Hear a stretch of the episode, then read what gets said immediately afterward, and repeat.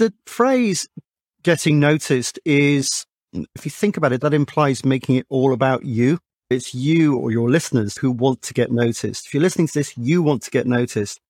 But paradoxically, the way to get noticed is to make it not about you, but to make it about the person that you want to take notice because we all live our lives thinking about ourselves. We're wired to be fairly selfish. We have a self preservation streak, but we all run the same software.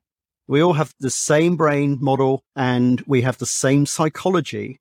And so you can use brain science to tap into that uh, and to really connect with people. In fact, I'd argue that it's the best way to do it. If you ignore it, you might succeed. You probably won't, but you give yourself a really good advantage if you can tap into that brain science.